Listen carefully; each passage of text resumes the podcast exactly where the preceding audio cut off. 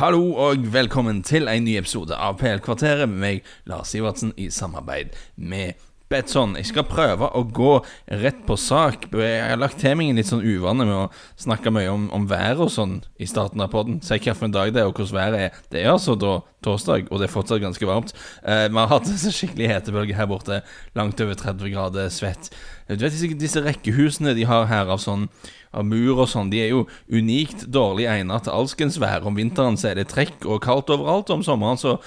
forblir all varmen inne, så det utrolig svett. Men vi får tåle det. Uansett, jeg har lyst til å snakke om to spelare som sannsynligvis på vei til England. En av de I hvert fall sannsynligvis på vei til England, den andre litt mer usikker. Akkurat nå, jeg nevnte de litt for en måneds tid siden når vi hadde en sånn overgangsoppdateringspodd og snakket med om det I noen minutter, men når det ser ut at det stor sjans for at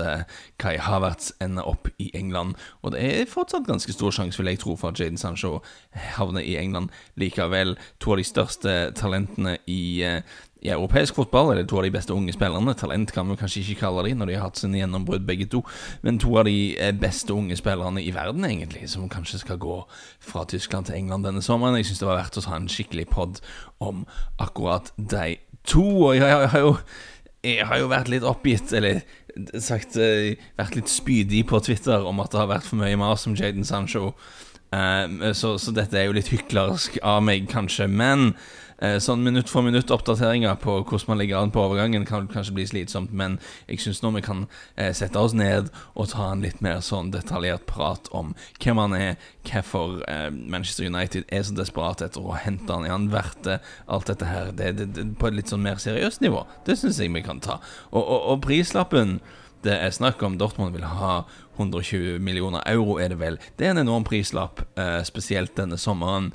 så hvorfor han verdt så mye, vil United betale det? En ting som jeg synes verdt å ha I bakhodet her da, denne planen United har, som de har snakket om offentlig, om at de helst vil ha unge engelske spillere da, for å bygge opp et nytt storlag, og det kan godt være at det noe der at man bygger en kjerne av folk fra samme land, fra hjemlandet, som har en slags vi slipper å gå på en sånn Di Maria-smell for eksempel, med at liksom han og Kono ikke trivs, nå ble de jo rana og sånn også da, så vi skal ha litt sympati for det de gikk gjennom, men det var tydelig at de ikke likte seg der uansett, og jeg skjønner hva jeg mener, det litt mindre sjans for at han finner seg til rett I Manchester hvis man født på øya I hvert fall, så jeg ser jo en logikk der bedre for sånn kommunikasjon I garderoben og litt mindre kulturkrasj og sånne ting, så kanskje det finnes en del oppsider med akkurat det der, men problemet at når man sier det, når du sier ok, vi skal ha helst engelske spillere hvis det muligt, så begrenser du jo talentpølen veldig. Manchester United, en av verdens absolutt største klubber, bør jo sikte på å være best I England, på å være best I Europa, det bør jo være målsetningen deres, og hvis man bare liksom helst skal ha engelske spillere, hvor mange engelske spillere det som gode nok til å spille for et lag som sikter på å bli best på planeten? Det liksom ikke en kjempelang lista, med all respekt til mitt kjære adopterte hjemland, så da, når du har en spiller som Jadon Sancho, som I den kategorien, som en spiller som vil ha noe å gjøre på et absolutt topplag i verden, så blir det litt sånn supply and demand, og da går prisen enda litt mer opp enn den kanskje ellers ville ha gjort, for Sancho en helt unik type. Han valgte å gå til Dortmund, og det I seg selv et ganske interessant valg som verdt å bruke litt tid på. Han ble først utviklet I Watford, selv om han fra Sør-London, gikk så opp til Manchester City når han kunne signere proffkontrakt, og selv om han liksom City var veldig tydelig på at han var godt likt og sånne ting, og han trente med A-laget litt av og til, og det finnes bilder av liksom Pep som går og klemmer han og sånne ting, men han følte da tydeligvis at veien til A-laget ble for lang, at her var det for dårlig utsikt til å få spilt førstelagsfotball, og selv om han ble tilbudt en kontrakt av City som var ganske heftig da, det var jo snakk om at det var en 30 millioner, kan jeg si nå, 30 000 pund, 30 millioner pund I uka tror jeg han hadde sagt ja til, da tror jeg han hadde blitt værende I City, 30 000 pund I uka som han ble tilbudt da når han skulle signere proffkontrakt med City, men han valgte da likevel å gå, og det synes jeg det är något du backar dig själv då. Alltså själv om han må ha visst på det tidspunktet att han är en väldigt talentfull spelare som sannsynligtvis kommer att ha en god karriere och han blir inte akkurat fattig och gå till Dortmund heller. Du har det tryggt och du är på ett akademi där allt är toppmodern och supergott finansierat lag och du blir tillbytt pengar som gör att du och familjen din aldrig tränger att jobba igen. Men han tar likaväl då steget till Tyskland och testar sig själv I ett nytt ny omgivelse, ny kultur fordi det är en klubb som har en historik på å la unge spelare skinna, la de få speletid og sånne ting. Det synes jeg et veldig kult valg. Jeg skulle egentlig ønske flere av disse akademispillerne I England tok det valget, for jeg synes vi ser ganske ofte når unge spelare her på øya faktisk får muligheten, så en del av de ganske gode, altså. Og jeg skjønner jo at klubberne jo, de blir litt risikosky. De har, når du har penger nok til å hente liksom rutinerte landslagsspelare fra ymseland I alle posisjoner på banen, så hvor incentive egentlig rent bortsett fra kvoter og sånne ting på å risikere å bruke uerfarne spillere som vil koste deg poeng, som Arsene Wenger sa, du betaler for en ung spelers utvikling med poeng og hvis du ikke må, hvis du har penger til å unngå det, så hvorfor skal du gjøre det? Jeg ser litt logikken der, men det hadde jo vært kult om man hadde kultur for å gutsa litt mer og for eksempel Chelsea skal jo ha honnør for at de endte opp med å gjøre dette. Solskjær har vært litt på den I United med å gi Greenwood og Williams og sånn type av spilletid, så det ser jo tegn til at det skjer noen ganger. Jeg skulle ønske at en del spillere rett og slett satte litt hardt mot hardt der og sa, vet du hva, jeg tror ikke jeg får spille her, så jeg kommer til å gå til en plass der jeg får spille. Jeg synes det var et kult valg av Sancho, og det har jo betalt seg veldig godt I Dortmund, og det blir ofte liksom sånn fortalt som at han gikk til Dortmund, bang, kjempesuksess med en gang, alt var bra, og det var ikke helt sånn. Han var ikke helt sånn perfekt overnight. Han var, når han kom, de første par innhoppene, så jeg at han tok veldig mange touch, var litt for omstendelig. Han et barn av gatefotball og bingefotballen, selv om han har vært gjennom disse akademiene.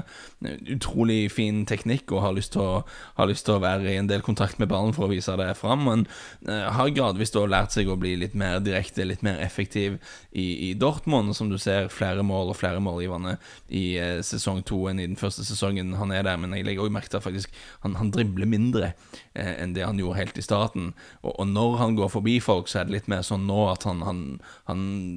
prøver å bruke farten og prøver å bruke mindre touch enn det han gjorde før, så han har utviklet seg og blitt litt mer direkte, og han fortsatt bare 20 da, så han kan faktisk bli enda bedre. Du ser områder der han kan forbedre seg på, han kan bli en enda bedre avslutter. Av og til ser litt mer at han I stedet for bare å gå forbi bekken sin og gå til døling eller kutte inn, så han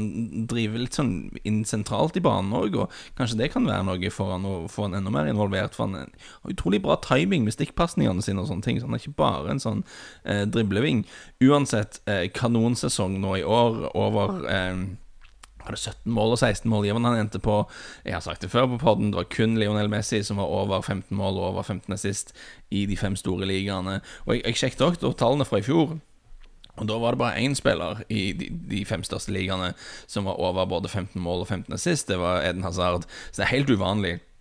å være så produktiv både når det gjelder mål og når det gjelder målgiverne, og igjen, jeg gjentar, han 20, han kan bli enda bedre, og han engelsk, selv om jeg liksom anerkjenner, ok, han spiller I en ganske offensiv liga, må man jo si, om Bundesliga, det litt høyere målsnitt der, det en del ganske dårlige forsvar. Han spiller for et offensivt lag I Dortmund, så han har gode arbeidsforhold. Likevel, det utrolig, utrolig imponerende, og det gjør han til en helt sånn unik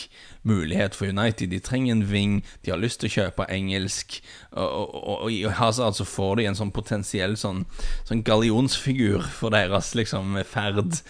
tilbake mot toppen. Det viser at de kan hente en spiller som omtrent alle klubber I verden egentlig ville hatt hvis de hadde råd til han. Det vil sende et litet signal om at United på vei opp igjen, og vet du hva, for United sin del, altså, I fjor tror jeg ikke han ville kommet, I fjor tror jeg ikke det ville vært aktuelt, og sånn som det var I høst når de var liksom ute I villfarelsen og drev og tappte mot lag de ikke bør tape mot, og Solskjær så litt målefunken ut på stilling og sånn, men De henter Bruno Fernandes, som har vært igjennom. Alt endrer seg, de vinner masse kamper. Høyt poengsnitt, kommer stormende på oppløpssiden, klarer Champions League-plass. Fortsatt med Europa League, kan fort ende opp med å vinne den. Og ikke bare det, de spiller liksom bra fotball. Du har unge spillere der i sånn Greenwood og Rashford som spiller bra. Martial spiller bra, de angriper. Det ser liksom plutselig ser United så ut som, I stedet for å være en sånn kaosklubb der alt bare er vas, så ser United nå denne sommeren ut som et skikkelig kult sted å være, da. Og det kanskje noe av grunnen til at Sancho er keen på å dra dit, og det trenger ikke, beklager United-fans, det trenger ikke være tilfellet neste sommer. Det er ikke helt sikkert, at det er ikke garantert at man har en ny sesong som er tilsvarende det man gjorde på vårparten i år nå.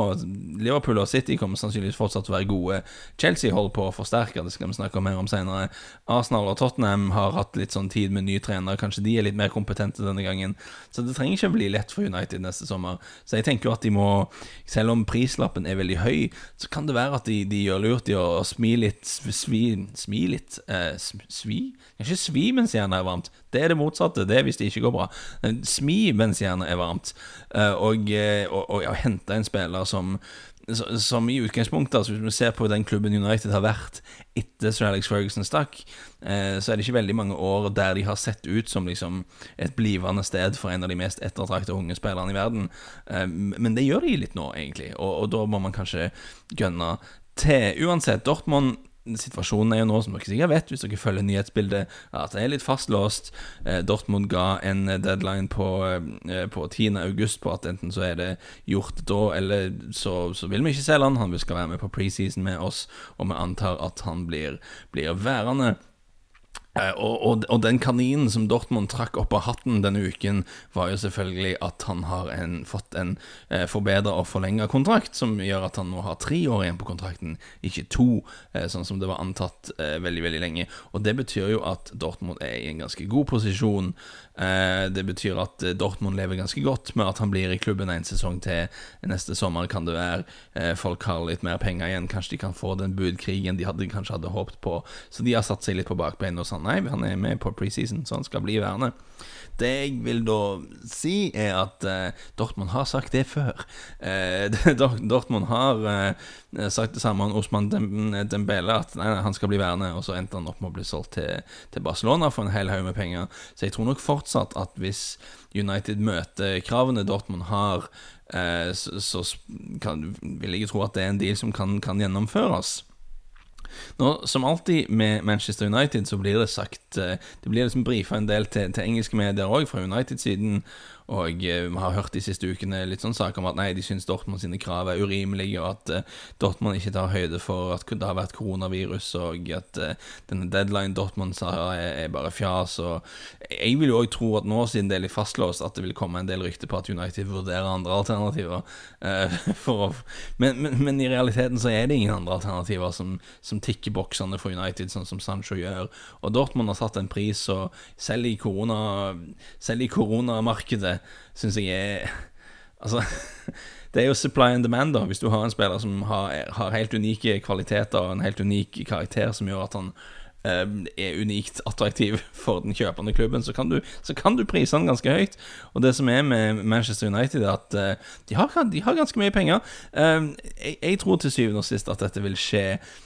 fordi Sancho tikker så mange bokser for United, og jeg vet jo ikke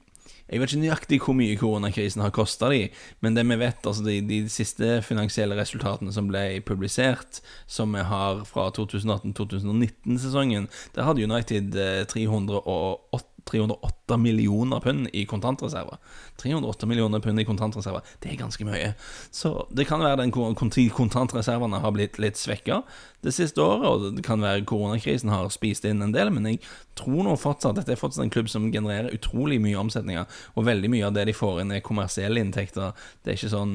matchday-basert sånn som det er for en del andre klubber, så de bør fortsatt være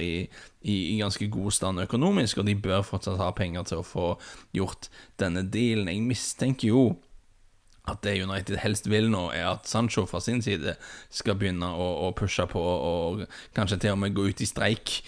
sånn som Osman Dembele og Pierre-Emerick Aubameyang gjorde for å komme seg ut av Dortmund når de hadde bedre tilbud. Men jeg Jeg blir litt overrasket hvis Sancho går I den retningen. Han sa jo denne uken, og etter de hadde spilt en treningskamp, det verdt å lese sitatet hans, han sa, I love playing with this lot. It's a special bunch. We've got some special young players coming up. I'm really happy to share the pitch with them and guide them. I joined when I was 17. Some of the lads are the same age. I've been there and I've done that. I can guide them in what's good and what isn't. Hopefully, I can hopefully motivate them as well.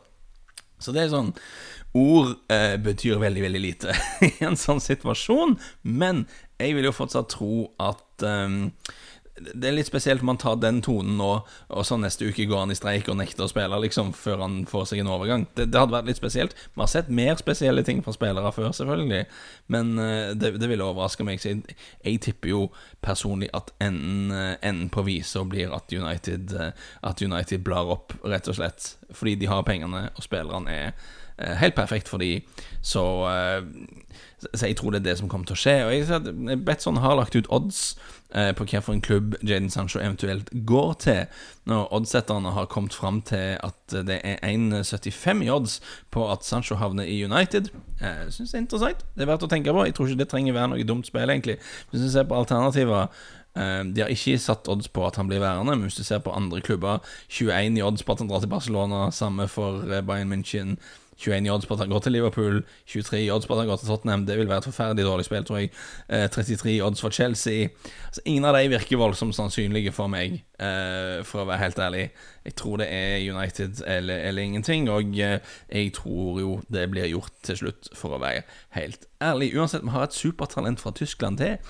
som også på flyttefot sannsynligvis denne sommeren som også sannsynligvis skal til Premier League og det I form av Kai Havertz en veldig, veldig interessant spiller. Han har et litt uvanlig register av ferdigheter, synes jeg. For han er høyreist da, men når du ser han spiller, så han mye raskere enn han ser ut som. Både når han liksom kan komme opp I full galopp og I toppspeed, men også bare sånn på han er kvikk til å være så stor altså. Det kanskje ikke en mer spennende observasjon, men jeg synes det interessant kan dra seg forbi folk veldig bra teknisk, slår smarte passninger, bra blikk, bra spillforståelse og I tillegg da, så han veldig bra på å time sånn løp inn I boksen og komme på avslutning, kan avslutte både med bein og med hodet først og fremst venstrebeint, men kan ha skåret mål med høyre også så du skjønner, han har ganske mye da, av de kvalitetene du ser på I en offensiv midtbanespiller om det noe negativt det eneste måtte være at altså, selv om han storvokst så bidrar han ganske lite defensivt I duellspillet han gjør ikke noe særlig ut av seg sånn sett jeg sjekker det opp og når det gjelder sånn taklinger og interceptions, altså bryterpassninger og sånn så har han faktisk gjort mindre og mindre av det I de 3 sesongene han har spilt stort sett fast på Leverkusen så snarere enn å være noe som blir utviklet så virker det som om han faktisk at det heller bare blir rendyrket det offensive showet og ikke vil at han skal bruke så mye energi på det andre og det kan jo også være fordi han har fått Peter Bosz som trener og det blitt fullstendig YOLO det kan også være en faktor her uansett, det som litt spesielt med han da at han har en litt sånn litt uanstrengt spillestil da. Han ser alltid ut som han har veldig mye ro han har ofte mye tid med ballen for han leser spillet godt så han flink til å ha rom og ha plass og ha litt bedre tid enn de andre men han har litt sånn bedagelig stil og jeg ser at det en del som sammenligner han med Michael Ballack fordi Michael Ballack også var en høyreist tysk midtbanespiller som spilte for Leverkusen og skåret en del mål men jeg ikke så fan av den sammenligningen for Ballack var en veldig mye mer sånn intens fyr da fysisk og på de fleste måter litt mer sånn in your face og litt sånn typisk sånn tysk midtbanespiller men Havertz litt mer chill og faktisk når du ser på Havertz da han har ganske lange bein, han litt sånn uanstrengt, henslengt spilletil, veldig, veldig bra første touch jeg tenker jo faktisk på en litt annen Leverkusen-spiller egentlig, som også skåret en del mål så ok, dette ikke en sammenligning som funker helt så det vil ikke mistolke meg helt men hvis du tar Michael Ballack og du tar Dimitar Berbatov og du kjører de inn I en sånn kjøttkvern eller en foodprosessor eller noe sånt og så kverner de og så den kjøttdeigen som kommer ut den former du som en fotballspiller da kan du godt kalle han Kai Havertz synes jeg, det litt Berbatov I han det finnes sikkert videoer på YouTube vil jeg tro av målene hans og sånn og da vil dere legge merke til at det sånn følelse med chipper liksom teknisk bra utførte volleyer får litt sånn Berbatov-rykninger av avslutningene hans og bare at han spiller offensiv midtbane da og det vil si han har blitt blitt brukt, har blitt brukt på begge kanter og har blitt brukt som spiss.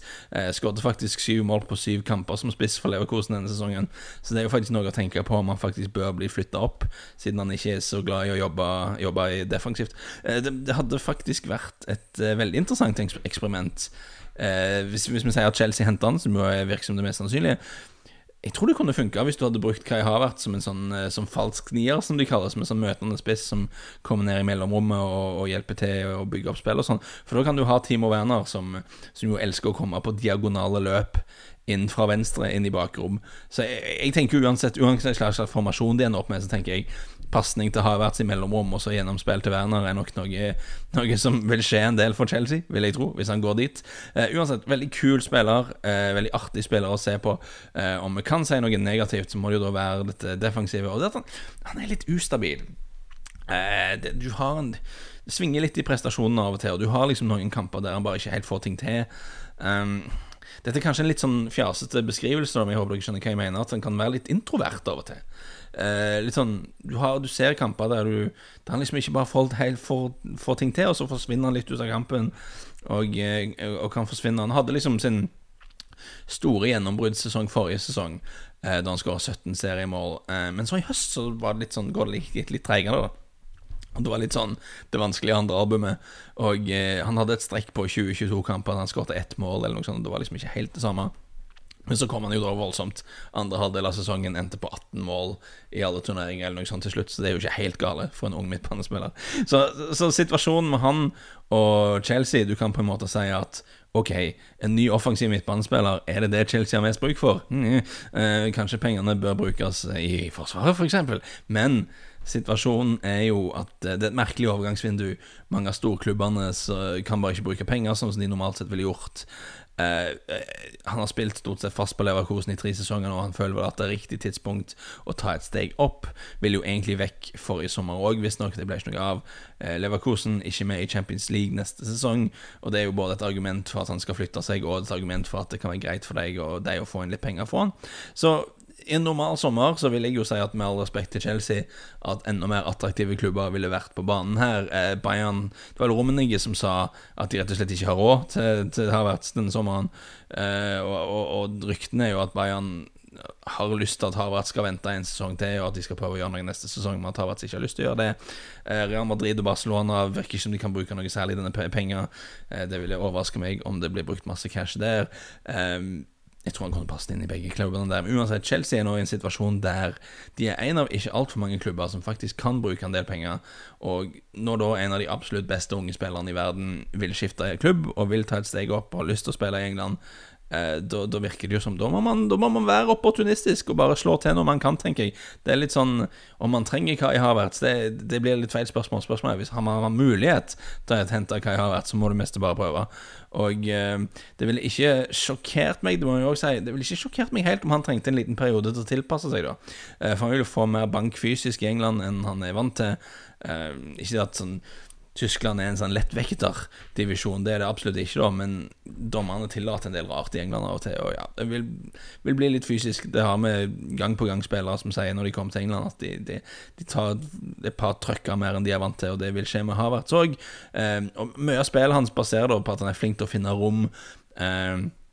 Han spiller jo ofte I et område av banen der det normalt sett lite plass, men han veldig flink til å finne plass, og det ser alltid ut som han har god tid, for han leser spillet veldig bra, flink til å skape tid og rom til seg selv, men han vil jo da måtte vende seg til en liga der folk kanskje posisjonerer seg litt annerledes, og litt bedre da I tiden,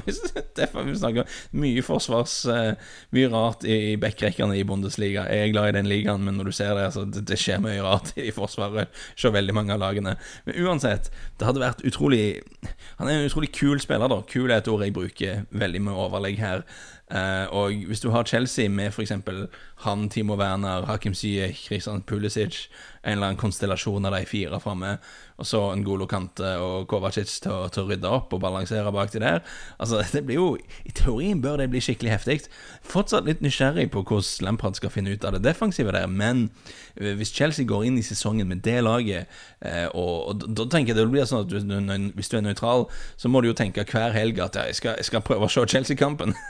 for det har jo potensialet til å bli utrolig kult, og du må I hvert fall se hvordan det funker. Hvor sannsynlig det at de kommer til enighet? Vel, Betsson har priset Havertz til Chelsea så lavt som 1,05 I odds, og det vel oddsetterens måte å si at dette kommer garantert til å skje. 21 I odds på at han går til Liverpool I stedet, 23 på at han går til Real Madrid, 26 på at han går til Barcelona, Juventus, 26 og PSG, 36 I odds, 41 I odds på at han drar til Manchester United. Så det klar tale fra oddssetterne der har vært skal til Chelsea, mener de,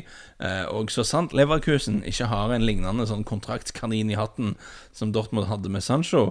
så skal Havertz da bare ha 2 igjen av kontrakten sin, og det betyr at de da enten selger den for en god pris I sommer, eller at de må selge den for sannsynligvis en svært redusert pris neste sesong, siden han da bare vil ha 12 måneder igjen,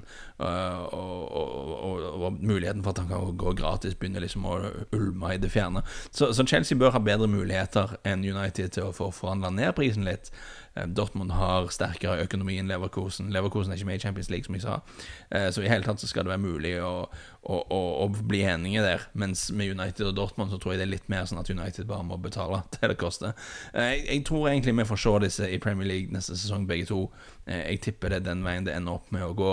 1,75 faktisk høyere, altså 1,75 på at Sancho går til United, det faktisk litt høyere odds enn andre bookmakere har lagt seg på, så det kan være at et spel på at Sancho drar til United ikke helt feil. Uansett, hvis dere interessert I å tippa litt I de gjenværende kvartfinalen I Champions League, så gå inn på betson.com/no/blogg, for jeg har en nok så grundig gjennomgang av kvartfinalene der, så sjekk det ut. I det jeg tar opp dette, så det en semifinalist som klar, om et par timer så skal vi ha en til, så det veldig, veldig spennende. Jeg har kost meg, det må jeg si, med disse Europacup-kampene denne uken. Liker dette formatet veldig godt, jeg håper dere også har kost dere, og jeg håper vi høres igjen snart.